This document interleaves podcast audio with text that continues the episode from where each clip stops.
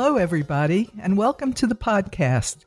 I'm Renee Garfinkel, your host on the New Books Network with the Van Leer Jerusalem Institute. Today, we'll be talking with Yaakov Katz about his new book, Shadow Strike Inside Israel's Secret Mission to Eliminate Syrian Nuclear Power. Yaakov Katz is the editor in chief of the Jerusalem Post.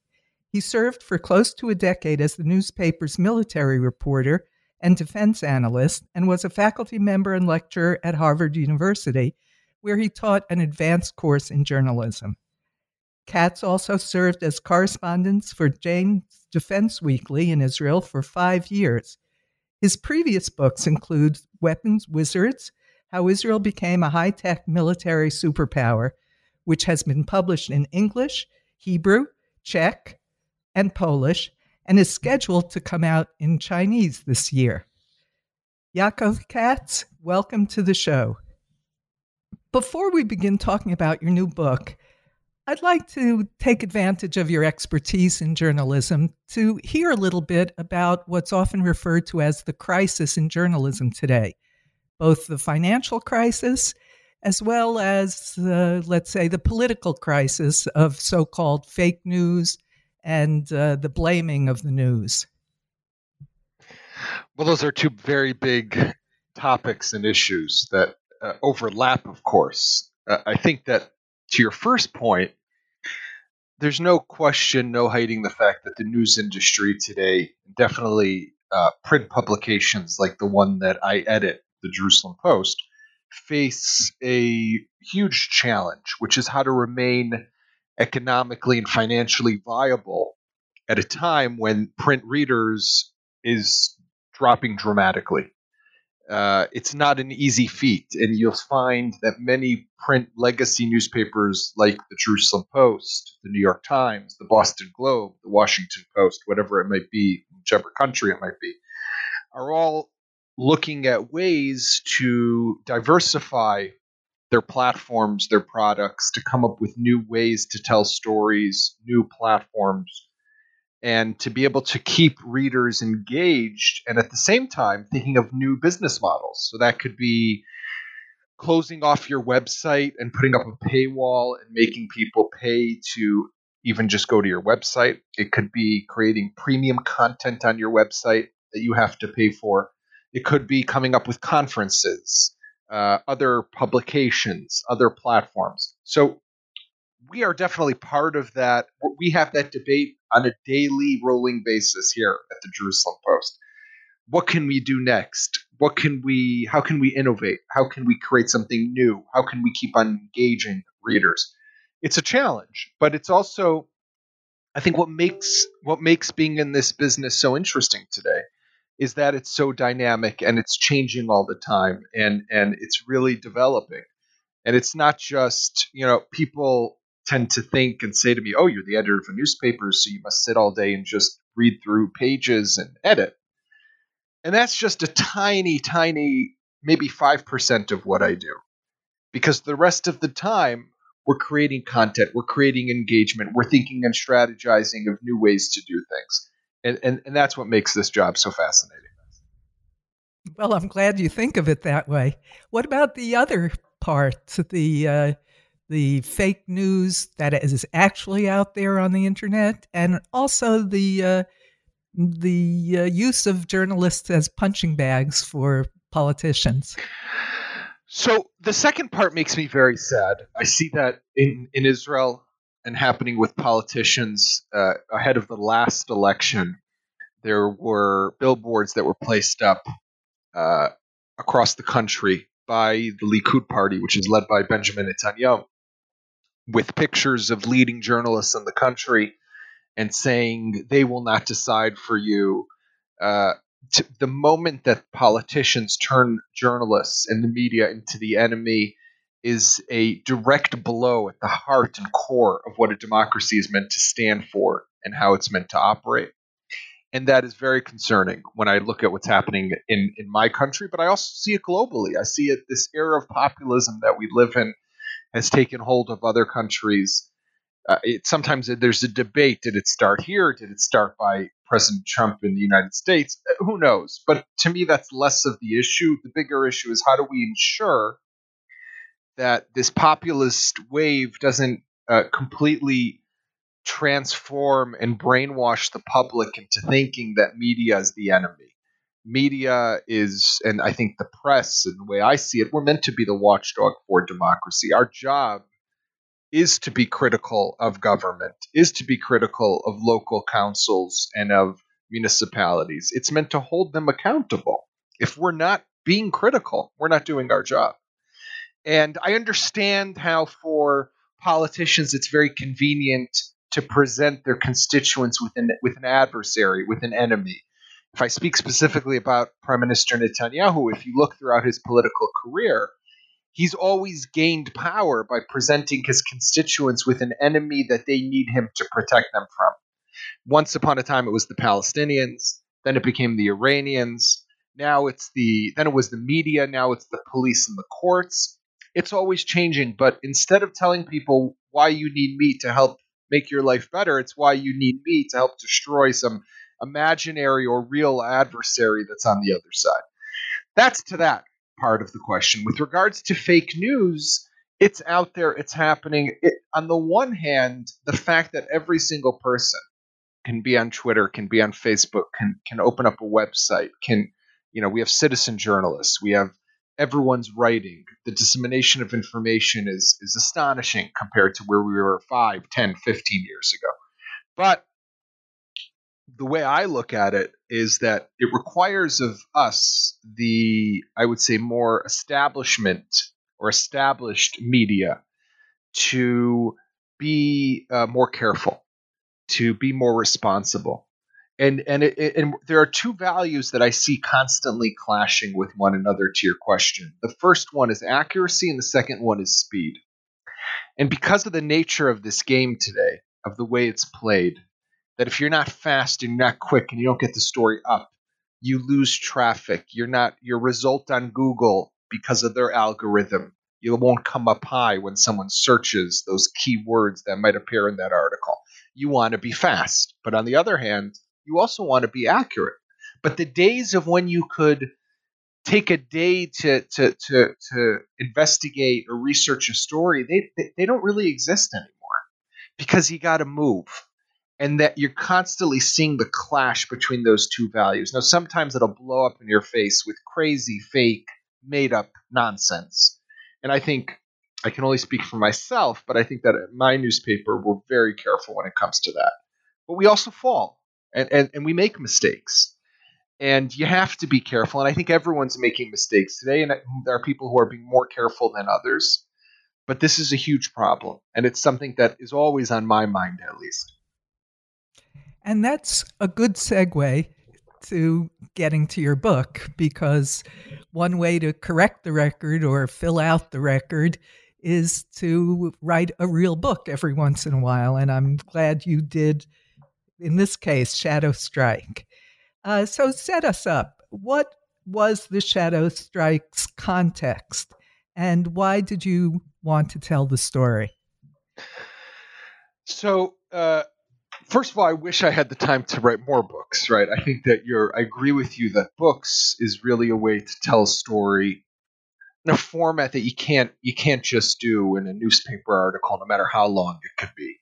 Uh, it's to flesh it out. It's to look at it from 360 directions and angles, uh, which is something you can't always do in a news story because you don't have the time, the space, or, or, or, or the, the, place for it. Uh, and one is news, and the other is history. Correct. Although sometimes yeah. history is also relevant, and I think that that's what that, that's the case at least with Shadow Strike. But the story itself takes place in 2007, when in March Israel's Mossad, which is the equivalent of uh, the CIA in the United States, uh, launches a raid on a hotel room, breaks into a hotel room essentially in Vienna, which was uh, had been occupied by a Syrian nuclear scientist.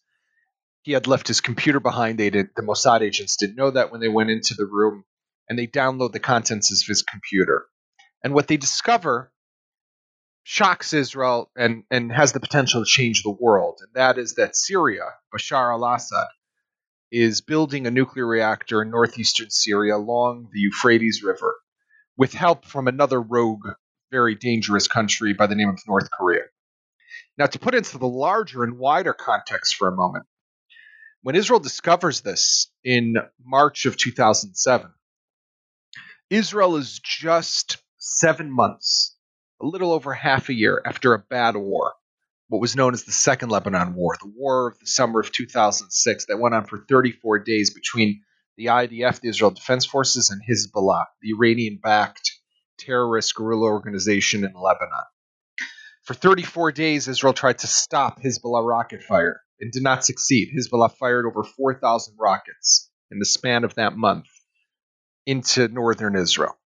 Israeli soldiers fought with Hezbollah guerrillas, and while Israel caused them damage and killed more of the Hezbollah fighters, 122 Israeli soldiers paid with their lives during that month of fighting. And Israel got it was in deep in Lebanon, but there were many flaws and failures that were discovered during this war, from the way orders were given to the way the battalions operated to the way brigades maneuvered they were rusty. They were out of shape. They weren't trained. They didn't know. They hadn't been inside their tanks in years in an operational capacity. So all of so we're after this war. There's this massive rehabilitation process that's sweeping throughout the military, the political echelon. There are protests on the streets of Jerusalem calling for the resignation of the prime minister, the defense minister, the chief of staff, because of the the the, the, the outcome and the flaws and failures of that war. And now this lands on the prime minister, then at the time Ehud Olmert, this lands on his desk. A, in a potential existential threat is, is on the verge of being activated just over the border in Israel's backyard. This isn't in Pakistan. This isn't in Iran. This isn't in Iraq. This is literally just over the border. And, and it's clear from the get go that this is something that cannot be tolerated that this changes everything. And Israel cannot allow Syria, an enemy state, just over the border, to obtain such a capability. Now, um, the destruction of the nuclear reactor, uh, Al Kibar, took place, as you said, back in 2007. Why was it kept secret until now? Israel, at the time, you know, we're jumping to the end, right? So on September 6, 2007, Israel decides to sends its fighter jets and destroys the nuclear reactor. And, and, and just important, I'll open up parentheses for a moment. Israel is the one country in the world to have done that not once but twice. In 1981, Israel sent fighter jets to uh, outside of Baghdad and destroyed the Osirak reactor that Saddam Hussein was building. And then in 2007, destroyed the Al Kibar reactor, as you mentioned. And that's just an important fact to keep in mind how Israel is the one country that has done this not once but twice. But what Israel calculated was because now again the context I brought before, which was this we're in the post Second Lebanon War. The army is is rebuilding itself. Syria back in 2007 is not the Syria we know in 2020. This isn't the Syria after nine right. years of civil war. This is a Syria with a larger military than Israel with hundreds of Scud missiles capable of reaching any point inside the state of Israel. This is a Syria with hundreds of tons of chemical and biological weapons. This is before they gave them up, back in most of them at least in 2013. Uh, this is a, a, a, a very strong, violent, aggressive adversary of the state of Israel. And the potential for a war with Syria could potentially be devastating for Israel. The IDF at the time estimated that after attacking the nuclear reactor, there was at least a 50% chance that war, an all out war, not with a small time guerrilla group in Lebanon or Hamas in Gaza, a war between two conventional armies, Israel and Syria, there was at least a 50% chance that it would break out after Israel destroyed the nuclear reactor. Because this was Assad's, clearly Assad's prized possession. This was his secret. But what Israel discovered also while it was gathering intelligence after the initial discovery on this laptop computer was that Assad was keeping it a secret from his cabinet, was keeping the existence of the reactor a secret from his defense minister, his chief of staff. Only a handful of people knew about it. There, the reason he was keeping it a secret was because it was probably unlikely that Syria, as a country and a government, would support such a move. It was a, a, ton of money being poured into this, and it set Syria up for what eventually happened, which Israel stopping it, right? But what Israel calculated was it came up with this concept called the uh, um, almost like the deniability zone, which basically, because so many few, so few people in Syria knew about the existence of the reactor, that if Israel destroyed it but said nothing, stayed quiet, never said a word, Assad would prefer also to sweep it under the rug.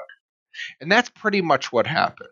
So for 10 years, Israel didn't say a word, never confirmed, never denied. Reports came out here and there. But the story in its entirety was never told.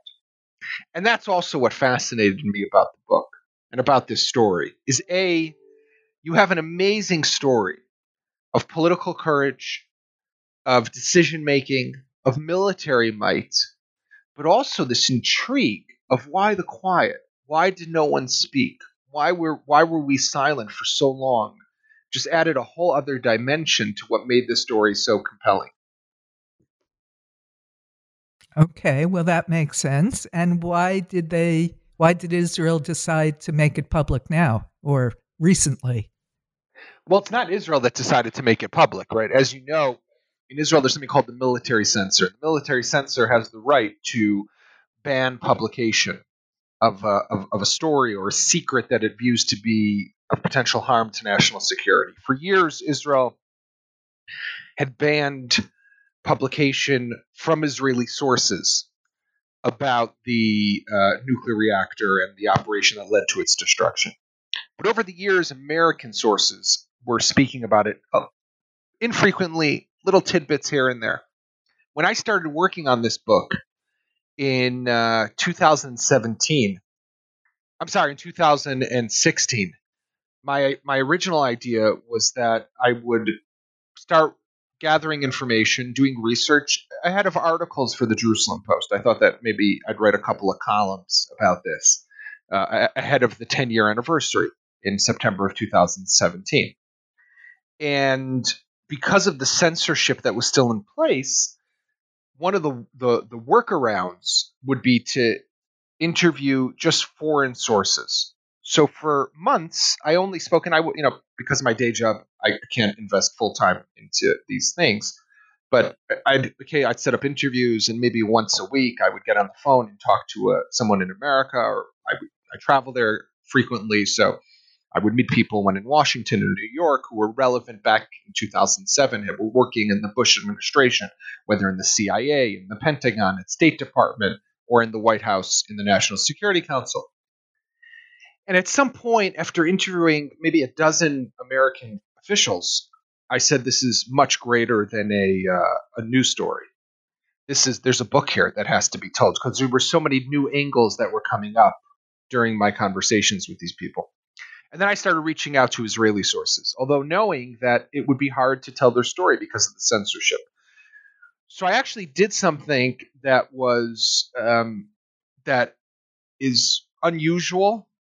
I don't know that it's done frequently or often, but I went to meet with the censor. And I, in past, I've written two books before this one. I wrote the book and I submitted the book, and then got back their responses.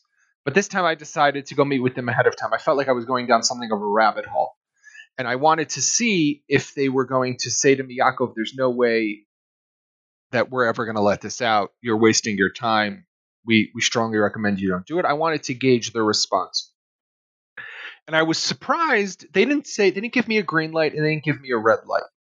They said to me, our recommendation would be continue working. We're constantly reviewing the ban that we have in place. And I kind of saw that as a yellow light of sorts and I continued working. And by the time I finished and submitted the book, some parts were actually taken out.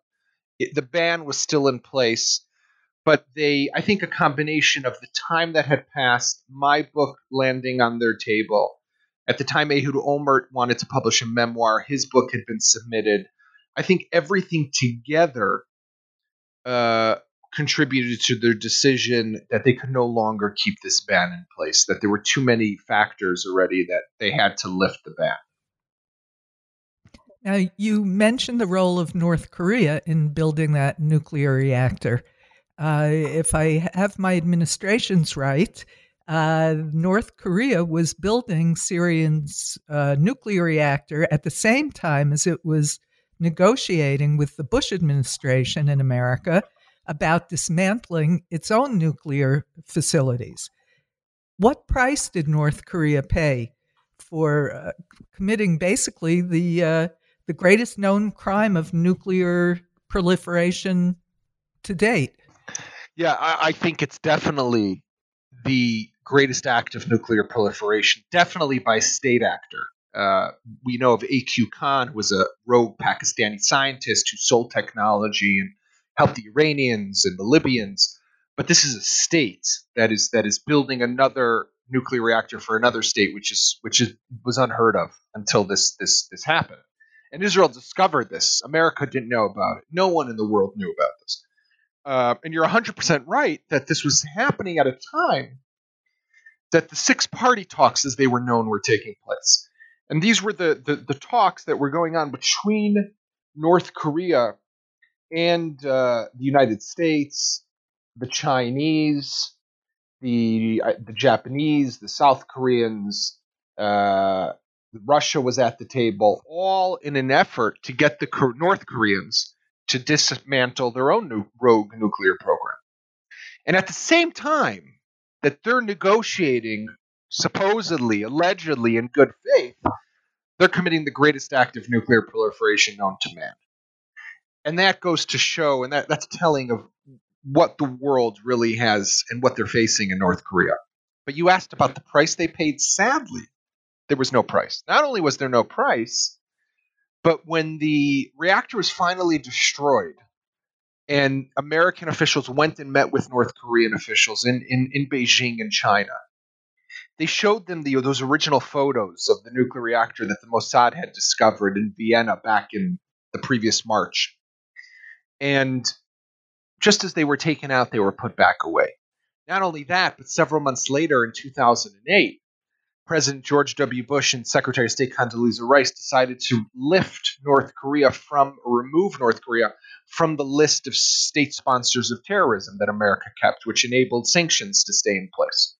It was only put back, they were put back on the list by President um, Trump when he came into office in 2016. Sorry, 2017. So it, it, it not only did not pay a price, they were somewhat rewarded.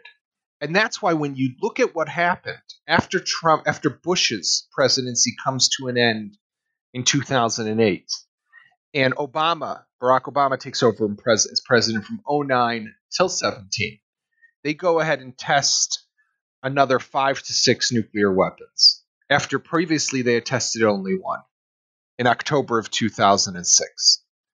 So that just that to tell you that one has to do with the other, I don't know. But they learned a bad lesson with what happened in Syria. They learned that they could proliferate nuclear technology, build a nuclear reactor for another rogue state sponsor of terrorism, Syria, and that they, they, they get nothing, not even a slap on the wrist and then they go ahead and test five, six more nuclear weapons. Why not? Yeah, why not? If there are no consequences. Now, why why is it so hard to know that a country's building nuclear facilities? It seems like a very major project uh, that should be visible in a thousand different ways with all the satellites and other things that are around. Israel Israeli intelligence was accurate back in Iraq in 1981, and that enabled them to destroy uh, the Saddam Hussein's nuclear reactor. Uh, and Israel did pay a price for doing that on the international stage, uh, but it was great that they did it. Uh, but then, in by 2007, and even more, Israel didn't know about Libya's nuclear program until Gaddafi uh, announced that it was being dismantled. True. And the reason that it's so difficult is because a lot of this can be done uh, hidden from the public eye. There is, you know, we the world at the time knew about Iraq's nuclear reactor, right? It was something that was a project that had started many years before. There was French involvement, there was Russian involvement. Uh, the world knew that they were building a nuclear reactor. It was above ground. It looked like a nuclear reactor. In Iran, we also have known for years that they have a nuclear program, but it was believed to be a civil, civilian nuclear program, not to necessarily have a military dimension. Syria had a nuclear reactor, a research reactor, got it sometime in the mid 90s from China. Had a staff of maybe a dozen, 13 people, very small, nothing significant. Most many countries have reactors for research capabilities or purposes. But when you a military dimension is a whole different ballgame. And and like what Syria was trying to do, we had Al Kibar, which was near the Euphrates in an air region known as Deir az-Zor in the desert. It had it built the building of this nuclear reactor not like a nuclear reactor. It didn't, it didn't have the classic. You know, you think of a nuclear reactor, you think of a dome, or you think of uh, of, of of big smokestacks. It didn't have any of that. It was hidden behind what looked like some innocent building.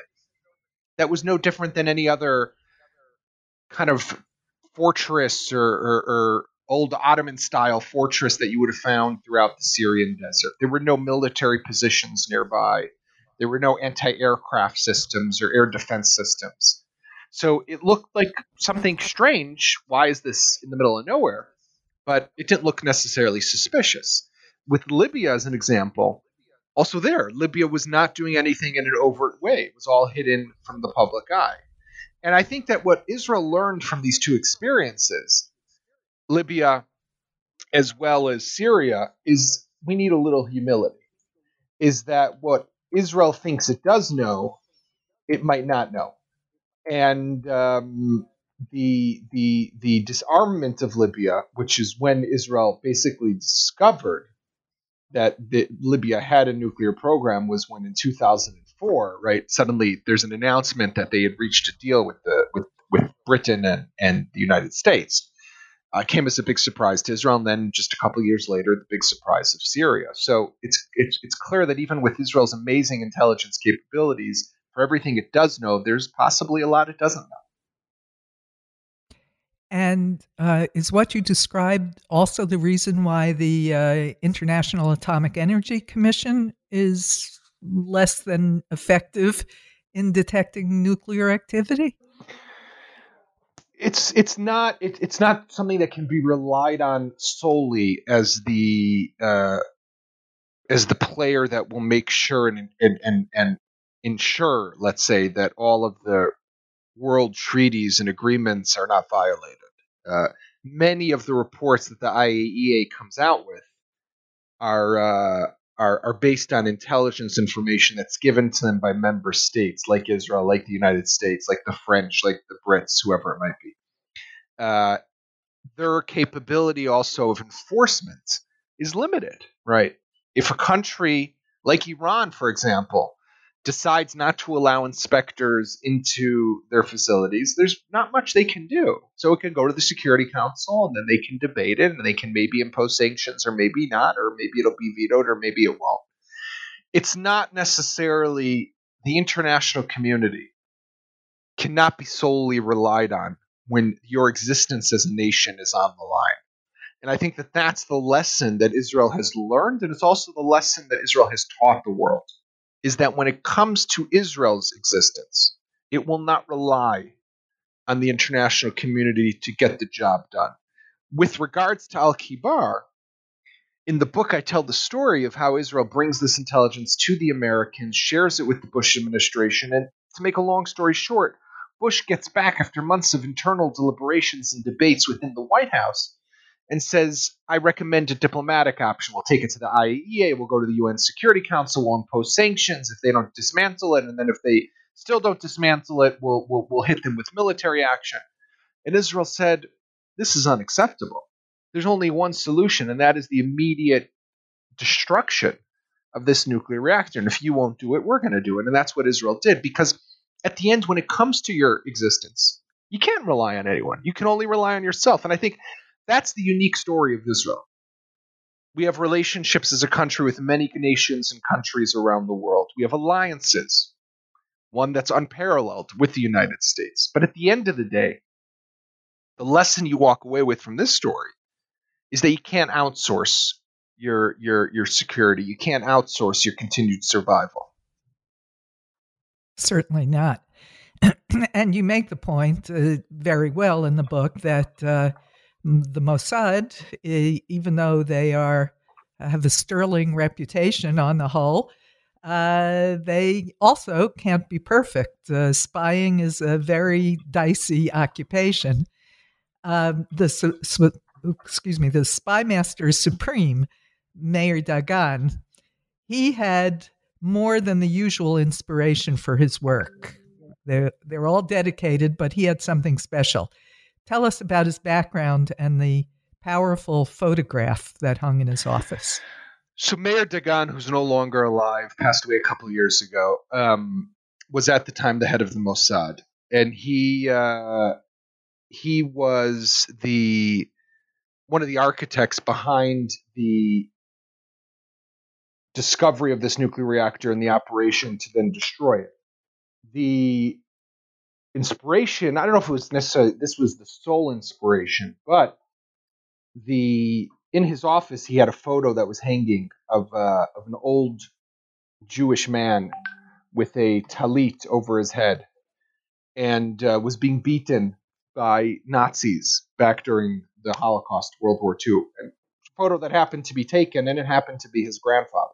And he would tell people who would come to his office where this picture would hang in Mossad headquarters is that he would just need to look at that picture to remind himself why he is in the position and what his job is and why he has to do what he has to do to ensure that such a Holocaust or such an attempt to eradicate and murder so many Jews is ne- can never be allowed to happen again. And I think that for many Israelis, the pop, the prospect of Syria getting its hands on nuclear weapons was viewed as a potential second Holocaust that could happen.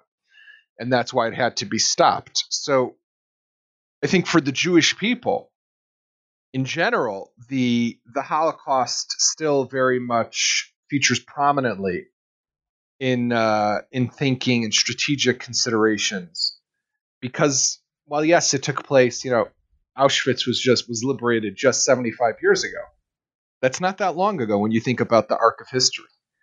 Uh, and you look at throughout the world and the region today, and the world is is still a scary and dangerous place where there are still enemies that call for the destruction of, of Israel. We just ran a story the other day where a top Iranian says our objective is to raze Tel Aviv, right? To destroy Tel Aviv. I mean, you know, when you think of that rhetoric, combined with the capability that could allow them to do that.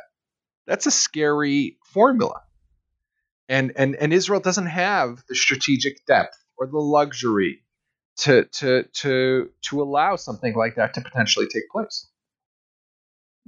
And when you look what's happening in uh, Israel's neighbors, neighboring countries, uh, let's take Syria, uh, which is a basket case and uh, and a playground for any number of vested interests to use their destructive capacity. Bashar al Assad himself used chemical weapons against his own people, barrel bombing, uh, various terrorist groups. Uh, it, it's a complete mess.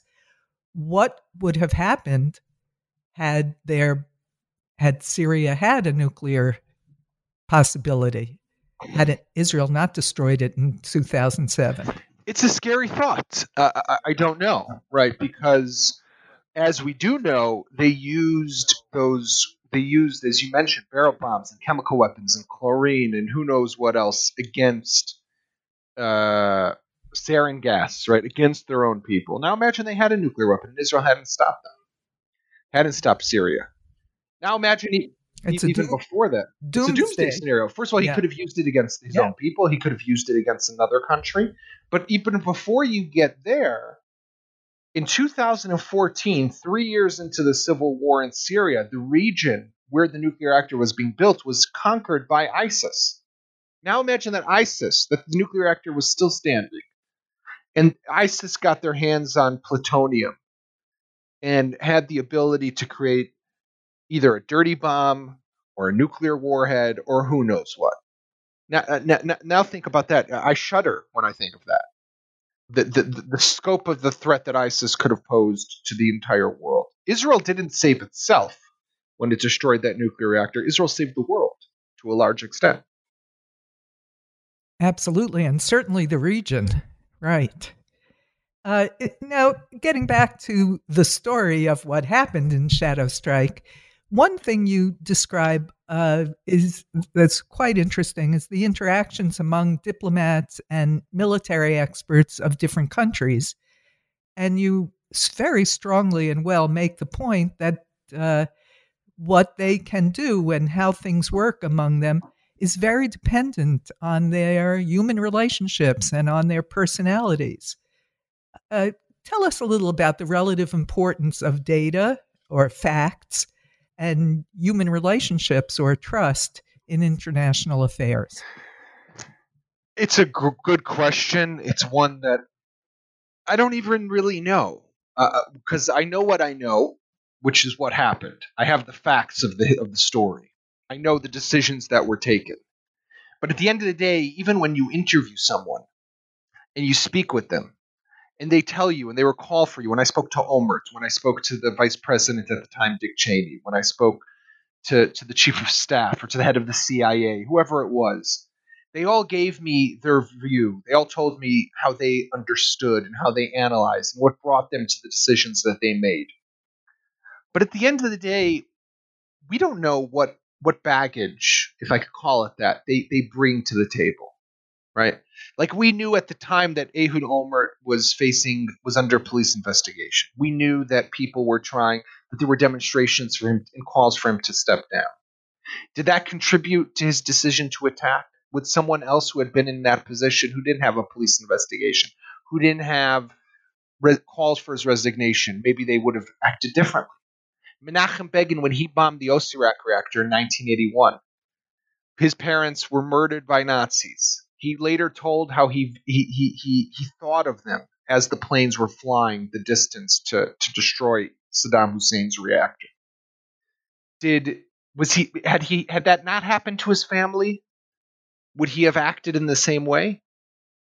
It's these are questions we can never know the full answer to. We can hypothesize, we can guess, but I also think that there, in these stories, we have a policy that is set, an understanding that there are certain lines that cannot be crossed. And that even if another prime minister who doesn't carry that baggage, who doesn't come with that personality, who doesn't have uh, that, that, that historical background, might still make a similar decision. But it's impossible, really, at the end of the day, to know right? Because there's so many factors. I remember intelligence officials even saying to me, I, I write this in the book, of when Israel destroys the reactor, and, and, and they hope, you know, there's still that chance that war might break out, but they, they, they gamble that because that because of what I spoke about before, the deniability zone. But how do you know how Assad went to sleep that night? Did he have an argument with with his son or his wife? Was he upset about something else? Did someone bother him? Did did would he see this as a slap in the face in a way that had never happened? it's it's always going to be a gamble. But that's the real test of leadership. That's that's the true test. And uh, yes, and serendipity has a lot to do with it as well. Uh, you mentioned uh, the Begin, uh, Begin and his own point of view. Uh, what is the Begin doctrine, and why does it carry so much weight in the Israeli military? Well, the, the Begin doctrine, as it's become coined, the phrase, is basically this idea that Israel cannot allow an enemy to obtain a nuclear capability. Begin is known as the Begin Doctrine because he was the prime minister in 1981 when Saddam's reactor was destroyed. And he later said in interviews that every prime minister who comes after me will know that this is now the line that's kind of set in the sand. Olmert reinforced that idea. With Iran, we've yet to see that play out. Israel has not taken military action to stop the Iranians. And I don't know that it will. It might, it might not. But it might not have to. Depends how this whole crisis with them plays out.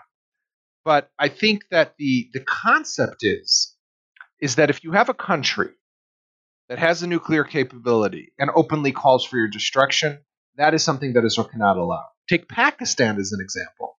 It's a country that's a Muslim state that has a nuclear capability. How come Israel doesn't attack Pakistan?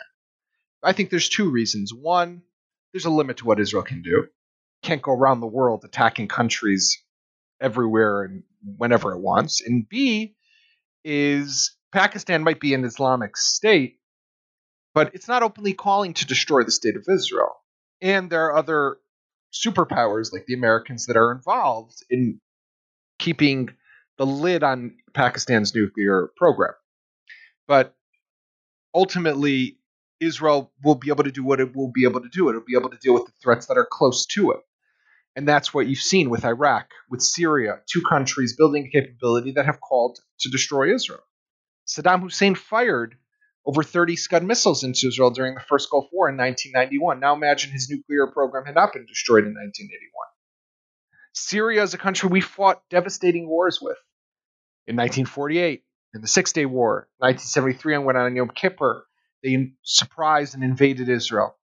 The prospect of another war with Syria is something that definitely existed at the time.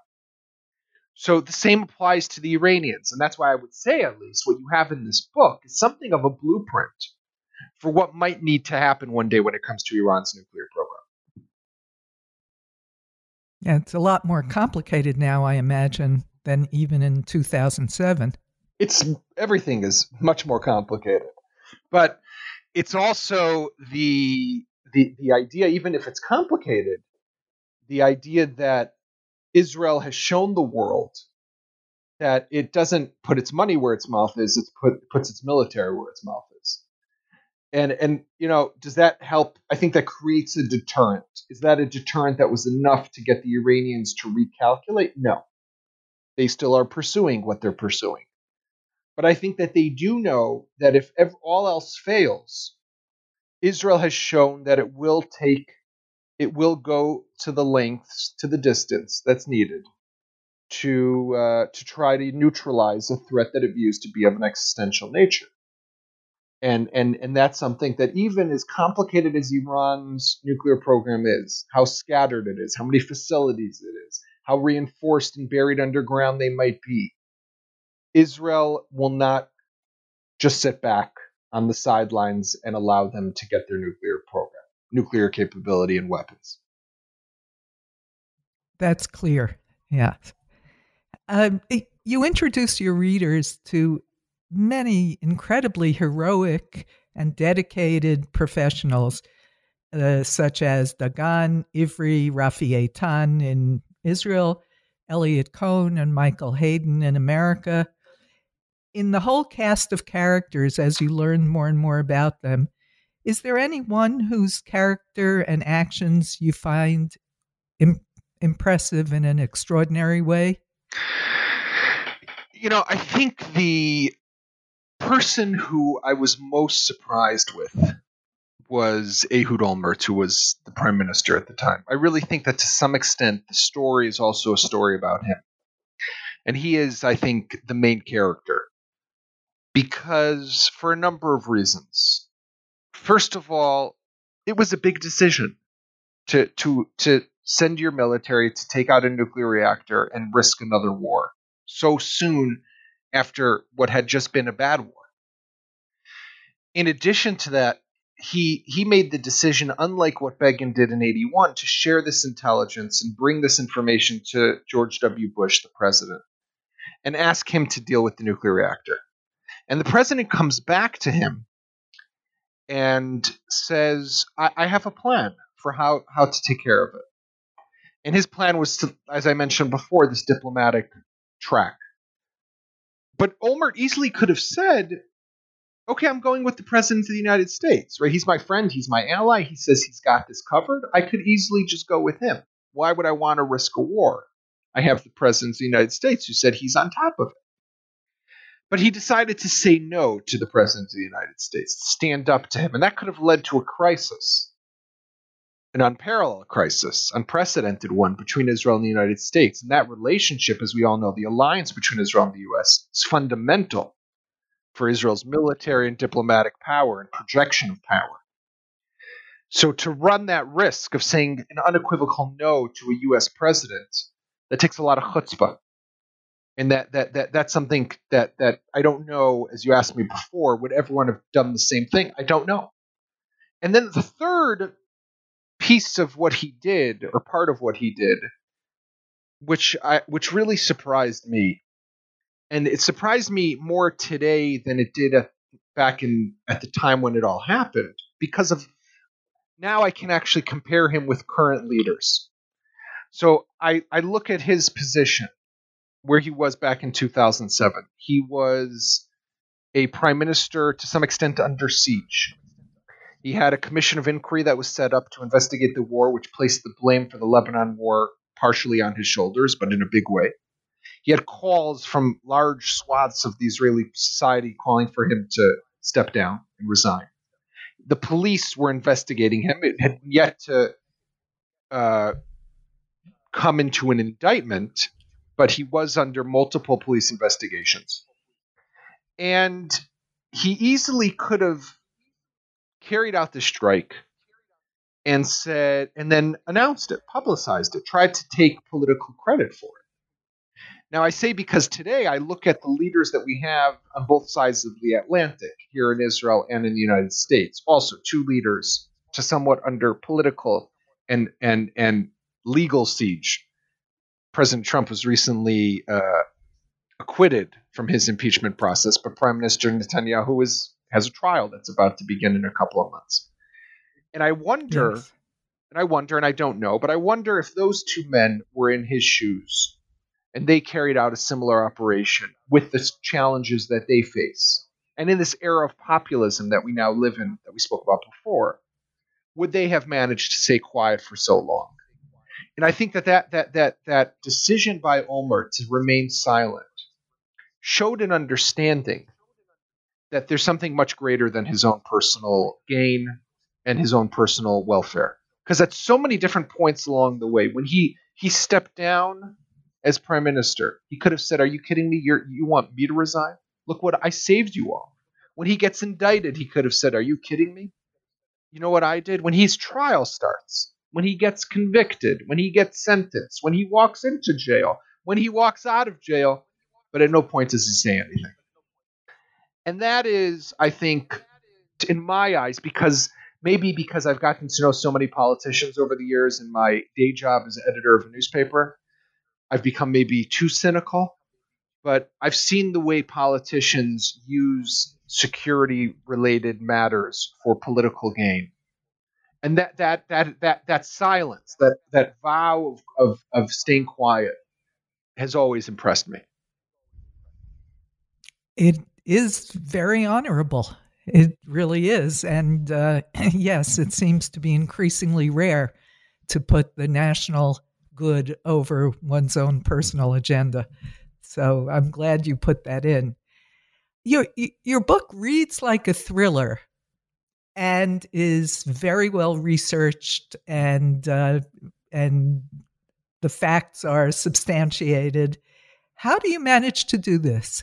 Because our our our listeners both are great readers, but many of them are also writers. In trying to do that, which you accomplished, that is, tell the facts and make it a readable story. Is there a secret you can share? It's a great question. I get asked often. I I can't say that going into writing this book, I knew it was going to read like a thriller, or I knew that that that it would come out with suspense and and and such color. I, I had a I had a formula that I wanted to use that I'd studied. I, I took a course um, at Harvard for a semester in narrative nonfiction writing, and if I if I show you uh, stories or articles or even my my first book, if you were to read my first book and compare it to my last book, it's completely the quality of writing just improves. I think that the, the, the secret is first of all, you, you want to try to bring to pull in the reader. You want to create a suspense and attention in your writing that will draw in the reader and keep them captivated and, and, and want them to just keep on turning that, that page. But I'll also say is that, and, and, and and I see that as I write more and more and more, I, I, I, get better at it. I've I learned how to write on the job. My first job in journalism about 20 years ago, I did not know how to write news. I was taught how to write news. I call I call it, it's like it's an acquired skill. It's like you know learning to appreciate coffee or wine. Right nowadays, I re- nowadays I rely a lot on coffee, but um, the the you can become better. Now, probably there are people who'll be better, people who'll be worse. You know, I read some writers and I'm blown away by how eloquent they are and how they're able to tell stories, and I say, wow, I wish I could be like that. But I also think I, I, I just want to add two other points to it. One is when I built out the story and I created the outline.